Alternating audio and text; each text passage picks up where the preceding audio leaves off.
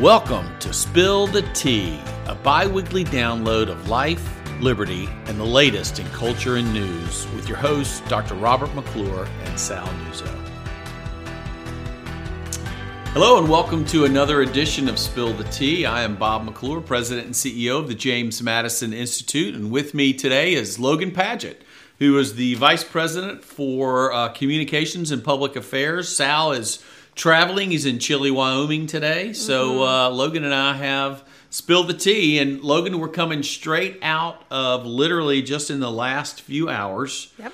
You know, I, we we do a lot of national uh, interviews, and everybody loves what's happening in Florida. Well, most people who share our, our views on on uh, principles love what's happening in Florida. But I always get the question, what is the one or what are the one or two things that uh, Florida's not doing right. And clearly, property insurance has been a huge issue for years, for a, more than a dozen years, going way back to when Jeb Bush was governor.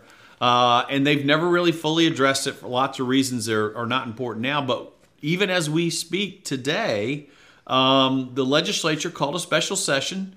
The governor called a special session this week and they have just passed some very, very significant property insurance reform. Talk about uh, what you're seeing uh, on social media and what you were watching in the chambers just in the last few hours. Yeah, yeah. So two hours ago it passed. Um, now this is Wednesday afternoon. So if you're listening to this now on Thursday, it's been about 24 hours. But um, I think it's important to lay the groundwork, as you said, about how this is. Um, you know, this is really Right. an issue that Florida is not at the forefront Right. um, on. So 225,000 um, people moved to Florida last year because they love our low taxes, they love our education, and what they're And now more are coming. Yeah, more Yeah. are coming, more are eyeing um, a move here, and and what they're realizing now is that Florida pays three times the national average um, for homeowners insurance, and so Right. we're you know we're we're getting all these people to come here, which is great, but can we really afford to keep them? And that was becoming an issue, and so um, the the reason that people pay that much is because we have almost eighty percent of all property insurance litigation in the country. So Right. nine percent of policies um, are Florida policies, but eighty percent of insurance litigation. So um, there was a hundred thousand property insurance lawsuits just last year. If you put that into comparison, no other state had more than nine hundred. In the entire In the country, entire Florida country. had 100,000 property insurance lawsuits last year. No other state in the entire country had more than 900. Yep. That's that's stunning. That's a stunning statistic. So again, to put that in perspective, that means four out of every five homeowners insurance claims nationwide are filed in Florida. right. And so there have been estimates that have shown a family of four pays roughly $2,500 in lawsuit abuse tax every year. Right. So right. this really is not, and, and um, you know, you have different parties and different folks that, that really uh, want to point fingers and say who the problem is. And while, yes, we live in Florida, we have a lot of hurricanes that come through our state, that is not the main issue. So does Texas, so does, you know, the Right. Carolinas Right. and things like that. So what what's really happening is we have laws that are incentivizing trial attorneys to file these Meritless, meritless, lawsuits, right. and so they're leaving Floridians to pay the price. Mm-hmm. Um, and this has uh, really been an ongoing issue for the last decade. JMI has been working on it for for a lengthy number Yes, of years. There, This is our special se- uh, second. Our second special session on the issue. Yeah. So last special session they had some reforms. This one um, they they had quite a bit more. So um, again, another another statistic that I think drives this home. But between 2013 and 2021, there were 15 billion dollars in payouts Yeah. um, for different lawsuits. Only eight percent of that went to the actual policyholders. Think about that. Say that 90, again. Yeah. uh, yeah, let's flip that. 92% went to attorneys and legal fees. Right. 92% of that $15 billion. That's a lot of cheese. Right. Yeah. So, what did the bill actually do? It And this el- is important. What the bill actually did yeah, here. so it eliminated one-way attorneys' fees. It corrected um, bad faith statutes, so assignment of benefits, um, and it addressed the need to make citizens really serve its purpose. Citizens' property insurance is supposed to be the insurance of last, Last resort. resort, right. They're nearing a million policies. I don't know where they Mm-hmm. are today, but at one point I saw they were nearing a and they million were they policies. were undercut. The market was so distorted and so bad. They were undercutting the market, and so people were just buying citizens, uh, and uh, the the insurance market uh, they couldn't compete. So companies, in part, were just pulling out. You know, Right. and so that's why, yeah. So they're they're making citizens what it's supposed to be, which is the insurer of last resort, not the insurer of first resort. Right. So what I think that the the goal that this bill was um, uh, going to accomplish is to really stabilize the market, which Right. we all know is going to um, not immediately affect rates. Right. Um, I don't think we're going to immediately see. I know I just got my renewal notice in the mail a couple weeks ago. Mine went up, but eventually what this is going to do is stabilize the market rates will come down it's really going to make it to where um, the the the market is going to act- accurately reflect risks and then it'll protect consumers um, and, and put additional controls on insurance carriers um, and trial attorneys Right. as well And so it comes down to the principle, one of the principles that the Institute has, you know, long and has always actually from its beginning talked about, and that is when you have government interference, uh, it distorts the market.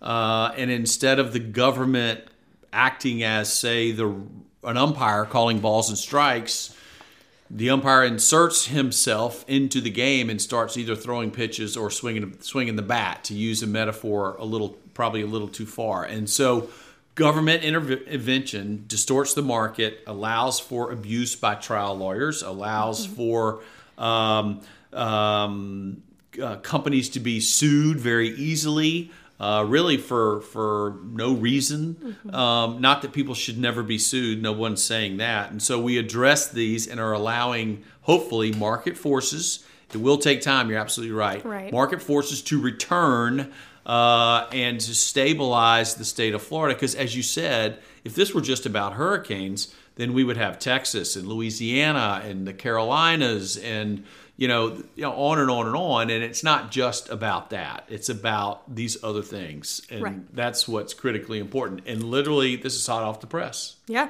So this is a great move by the legislature. Kudos to leadership in the House, Yeah. Speaker Renner, uh, Senate President Passidomo, and obviously the governor yep and CFO Patronis. Well, and the sponsors too. I know that um, Chair Leek and Chair Rommel, everybody really worked tirelessly on this, and it's it's one of those things that uh, sometimes we can come through session and introduce something, get it passed, and move along. And this has been like a decade in the making. Right. and so it kind of not, now really finally feels like. Um, uh, again, like you mentioned uh, at the onset, Florida's not been a leader on this, but we're, we're catching up.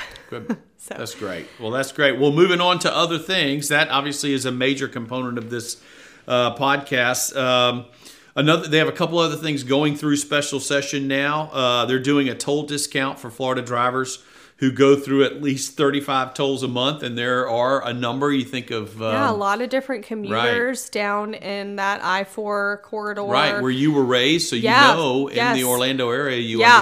I, I know going home. I mean, obviously we're not commuting, but just going home from where we live to Orlando, you go through four or five tolls just getting to where my parents live and then coming back. And so, I, if you're driving to the downtown area all the time, yeah, um, that that that can really add up. And so, um, the idea is that there'll be a 50% discount on toll charges to drivers that go through at least 35 toll stations a month.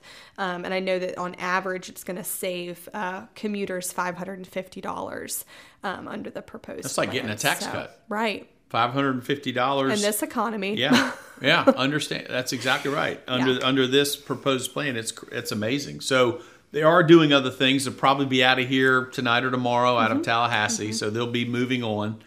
We've got a couple things on the agricultural front that I think uh, will be very important, and that Commissioner Wilton Simpson is going to be very concerned about. Unfortunately, Yeah. Uh, and they have to do with Florida's orange crop and with bees. Believe it or not, Florida is a huge uh, has a huge bee and beekeeper industry, which we're going to talk about on the orange crop front. Uh, for this year, it's expected to hit the lowest production rate since the Great Depression. Uh, primarily for two reasons. One, the greening unfortunately continues mm-hmm. uh, to be a major problem for orange growers. And then, secondly, um, the damage created by Hurricane Ian as it came up through southwest Florida and basically, you know, cut the state in half and went out on the other side of the Atlantic Oceans. Uh, Florida, the forecast for Florida's orange crop has dropped almost 30 percent after Hurricane Ian, and then and obviously Hurricane Nicole, uh, putting the citrus industry on a path towards its lowest production since the Great Depression. That's amazing. That's scary. Yeah, it is. We're we're, we're the orange state, right? Yeah, right. And you think about jobs, and you think about that's right businesses, and you think about agriculture in general and production and those kinds of things. The U.S. Department of Agriculture on Friday released a report that said that Florida is expected to produce mm, 20 million boxes of oranges during the current growing season. Uh, and and that's down from a forecast of almost 30, 28 yeah. million boxes. That's a that's a huge number. That is. That so. is. Um, another, just on that same note, another um, situation that was being affected by the hurricanes um, are beehives. So, like you said, um, Florida, there's 800,000 um, beehives, and about 60% are focused on pollination. And now people may be listening to that and saying, well, how does that affect me? Yeah, big deal. Yeah, it does, though, because what happens is um, we send uh, these out to different states. So, um, honeybees are key pollinators for things like California's almond harvest. So it, it all is being affected. Um, they're shipped to Montana for alfalfa pollination. Well, what is alfalfa? It's the primary food stock, uh, the primary food for livestock. So bees have to pollinate alfalfa, which our livestock has to eat in order for us to put meat on the table. And then just a couple more things. I mean, um, Washington for for pears and cherries, um, Wisconsin for cranberries, and then um, you've got the um, Midwest for apples and peaches and cherries, uh, Northeast for blueberries, cranberries. I mean, we're taking these beehives and we're sending them everywhere. But then you've got a hurricane, a couple hurricanes that came through and destroyed around 300,000 of them. So this really is going to have some far-reaching consequences. I mean, I think I initially saw this and I said, "Well, I don't, I don't know what that has to What's do." What's a big deal? Yeah, right? yeah, but it does, and I do remember. Um, this may have been an issue a couple years ago, and I don't know what it was uh, to blame, but um, you know, I'm a marketing person, so this I saw this campaign that Cheerios did, where they sent around like packets of seeds to folks when um, honeybees were right. were low, and they sent around packets, and you could plant them. And the idea was that it was a, a particular uh, flower or, or, something that they were attracted to, so they would pollinate yeah, more. Yeah. And so,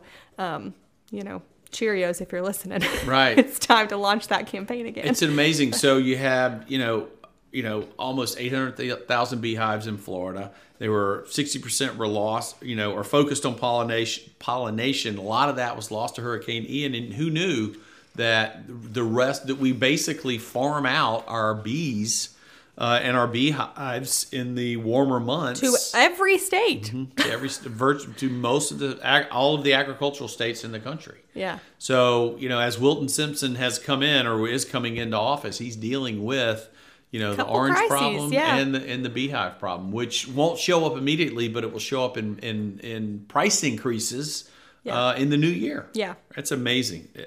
You know, and and yet, you know. Um, things continue to move in Florida. The governor now is moving on to investigating COVID 19 vaccines. He's uh, looking for a grand jury uh, he said Tuesday, this last week, that he plans to petition the state Supreme Court to convene a grand jury to investigate any and all wrongdoing related to COVID 19 vaccines. And this is this has far reaching implications, Logan, because you had people who healthcare workers who lost their jobs mm-hmm. because they wouldn't get vaccinated or they wouldn't get the booster. You had um, military men and women who were dishonorably discharged yeah. in many cases. Right uh, because they refused to get the vaccine. You had government workers in largely, um, you know, um, states that were shut down and masked up and required mandates who were fired mm-hmm. because they wouldn't get the the vaccine. We were told uh, that this was a pandemic of the unvaccinated. Turned out not to be true uh, and was dead wrong. Uh, we were told, you know, Joe Biden gave his long, cold, cruel winter speech last year and was told, we were told, you know, we could have death on the streets because people weren't getting vaccinated. Right. And yet now we know all of that is not true. And the governor is simply saying, let's look and see. Yeah, he's looking to see how right. much were the people of Florida misguided and about the efficacy of this vaccine right. and what it really was intended to accomplish. And this is not the first time that this has been done. I know that Florida just got a lump sum of money related to the opioid um, crisis and drugs related to that. So, um, but I agree with you. I think this has been uh, where I'm in like this frustrated phase of this COVID uh, pandemic and where we are, and that you know now you've got uh, the CDC coming out and saying, well, yeah, we should treat everybody the same, whether you're vaccinated or unvaccinated. Then why get the vaccine? Right. And, but you had, but we were calling people that didn't get vaccinated science deniers. Right. And I mean, they basically had the scarlet letter on them mm-hmm. for just choosing to mitigate their own risk and decide whether or not it was right for them. And this coming from somebody that did get vaccinated, I was okay with people making the choice right. for themselves because it was their, you know, their choice. And yeah, you've you've got uh, military members that I would argue are probably some of the most healthiest and fit people on the planet mm-hmm. going off to fight a war and forcing them to get vaccinated. And they were dishonorably discharged. And right. now we are saying, well, they don't have to be vaccinated anymore. Well, what about the ones that, right. that, that, had to leave the service because they didn't want to be? Um, and then you've got teachers that weren't able to teach. Yep. You had kids that were not in not in Florida, thankfully, but in other states that were not able to go to school to learn, and you couldn't I mean, you in certain places you couldn't go to restaurants, to the gym. I mean, you were forced to right. stay indoors. I just feel like my kids are going to read about this in a textbook and be like, "What were y'all thinking? Right. what were you doing?" But yeah, now the idea is that well, we're we're all just supposed to treat each other equal and just forget about never mind the the Move fact on. that yeah. we were we just wanted people to mitigate risk and rightfully so because there was no right information. I mean, left and right, it was, you know, two weeks to stop the spread, and then masks work, but then they don't. But now you have to double mask, but only N95 masks work. And I mean, it was just left and right. The narrative was changing, and you need one shot, and then you need a booster, and now you need a booster every other week, right. it feels like. And so, um, yeah, it, I'm in this like frustrated feeling now where I'm glad that the governor is taking a look and seeing where we really told the truth about the efficacy of this vaccine. Right. Um, or were we misguided? Yeah, the best disinfectant is transparency and sunshine. So let's look at what mm-hmm. was what we got right, what we got wrong. Um, but you're right. The the health bureaucracy, the health bureaucrats, as I call them, uh, which I distinguish uh, um, from your local doctor uh, were saying different things every day. And what health bureaucrats say in Washington has effects in the media, it has effects on politicians and what they say and how they do things. And so the governor in Florida is saying, let's let's look at least here to see what was right and what was wrong. And you watch what's going to happen because Governor DeSantis is doing this. Uh, other governors are going to pick up this same mantle and they're going to do the same thing uh, throughout the country. I don't know how many, but it happens every time Florida acts in this way. The governor is a perfect example of keeping a state open. Other governors decided to do that. He was opposed to mandates. Other governors began to oppose mandates. Because the governor is uh, going to, quote, investigate any and all wrongdoing related to the COVID 19 vaccine, you're going to see other governors in other states do the same thing. And I think you'll see people in Washington, certainly probably in the House more so than the Senate, um, do the same thing. Mm-hmm. Florida really is a leader when it comes to those kinds of things, when it comes to policy, and and the whole country watches what's ha- what happens here, and then if we make these decisions, people follow. Yep. Like night follows day. Yeah. All right, sports. We're moving on to lighter things, right? I know. Uh, we have bowl season starts up. Um, we have a uh, every year in at the at the institute we have uh, a March Madness pool. We have started up now a football bowl pool. The winner gets free lunch. uh, and bragging rights at our staff meetings. Uh, I, I, I will say Logan has been the big winner in the uh, March Madness pool. You've won it how many times? Three times. Three times. in six years. Yeah. So um, I've said I'm going to start playing the lottery because I won that. Um, my family this year did like just a college football pick 'em where my my dad, uh, Commissioner Greg, picked like six or seven games and we'd pick amongst Right. them, and and I won that. Um, and so we're also doing a family bowl uh, uh, pick 'em as well, and so uh, yeah. I feel like the odds are in in my favor. I'll tell you what, you've here. got some I've secret got- sauce there. I've but got- you picked Georgia, didn't you? To win Well, the whole thing? everybody picked Yeah. Georgia, Bob, except for you. Except Every, for me. Uh-huh. Everybody that's turned in their paper has picked Georgia, and you're the only one that's picked Michigan. Um, everybody has picked Florida State, so go Noles. Right. Um, nobody has picked Florida, and I think people see the writing on the walls. I don't even know if they're going to have enough players to play right, that game right, because of right. Uh, Richardson uh, announcing he's going to the draft, the issue with their backup quarterback, Yeah. all the people, all the kids in the transfer, and Yeah. It's I saw I saw a um, a tweet by like a legit uh, news journalist or uh, sorry sports journalist that said, "Well, Napier should just forfeit the game and be out there recruiting." And I thought to myself, what kind of look does that have Yeah. if you're meeting with players and you say, "Hey, I know we forfeited our bowl game, but." Come play with us. Right, We right. really want you to come play with us. I thought No, that you was, can't do that. I thought that was the dumbest thing. They're going to roll out, but Oregon State, you know, if you don't follow college football, Oregon State is a scrappy team.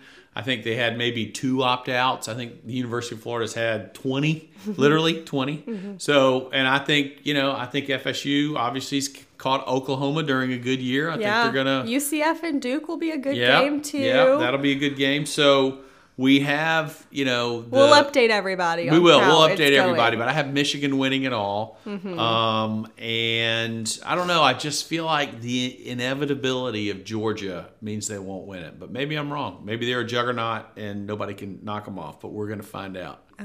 And I like the four team matchup that we have now. Right. I think we're gonna, we're gonna have one more year where Right. we've got four teams, and then the playoff expands to twelve teams, and then Yeah. you've got your two loss Alabama Yes. is gonna make it, and I think that honestly that's what frustrates me about expanding to the twelve team because I don't think if you uh, didn't even play in your conference championship Right. game and and again it it just it really um disincentivizes teams to even play in the conference Right. championship i mean and to risk injuries and things like that if you can be a two team or a two loss team not play in your Yeah, conference championship game and then still go to the playoffs Yeah. i mean it's just yeah It's gonna it's gonna Anyways. minimize you know lower bowls and make games probably less important. You Yeah. know, at the end of the year. But anyway, that's that's a discussion for another day. Talking about Christmas. yeah this is our last And- podcast right. before christmas Right. We have Chris. We have our Christmas. Uh, Merry Christmas to our Christmas listeners. Happy Hanukkah to our Hanukkah listeners.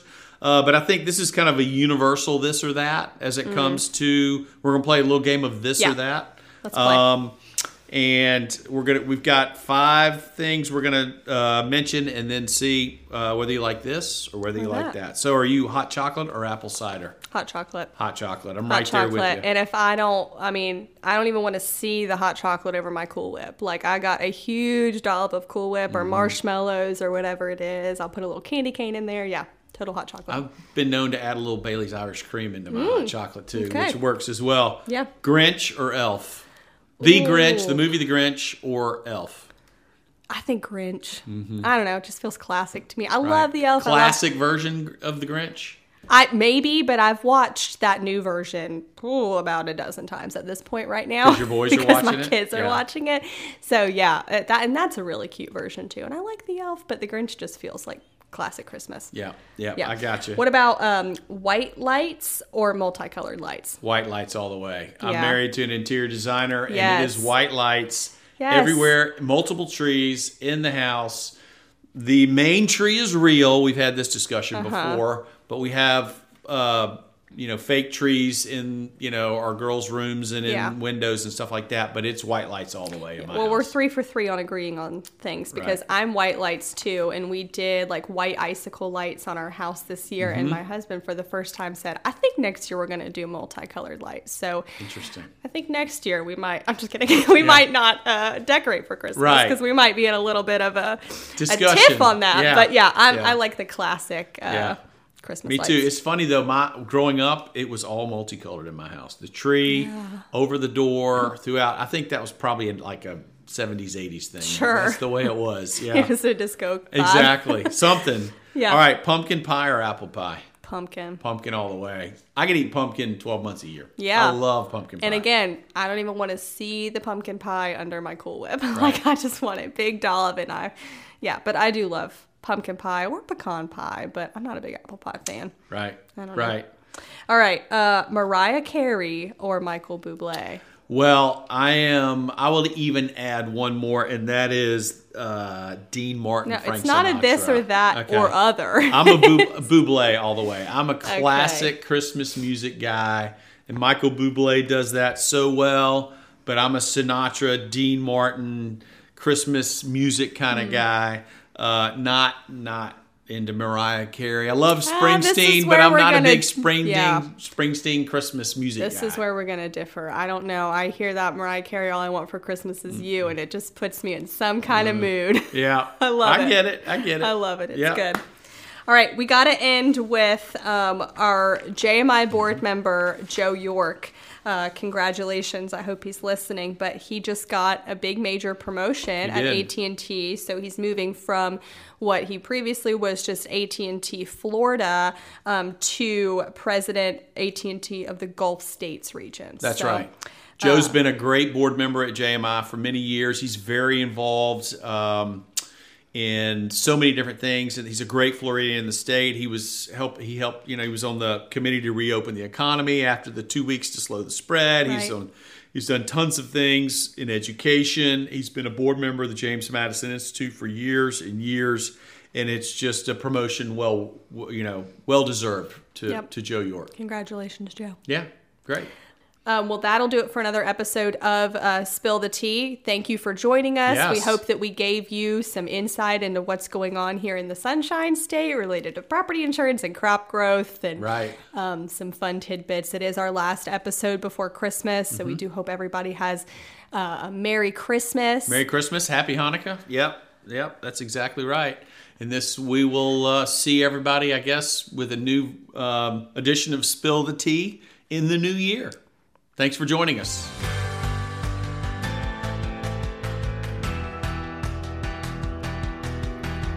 Thank you for listening to Spill the Tea. For more content from the James Madison Institute, follow us on social media or check out our website at jamesmadison.org.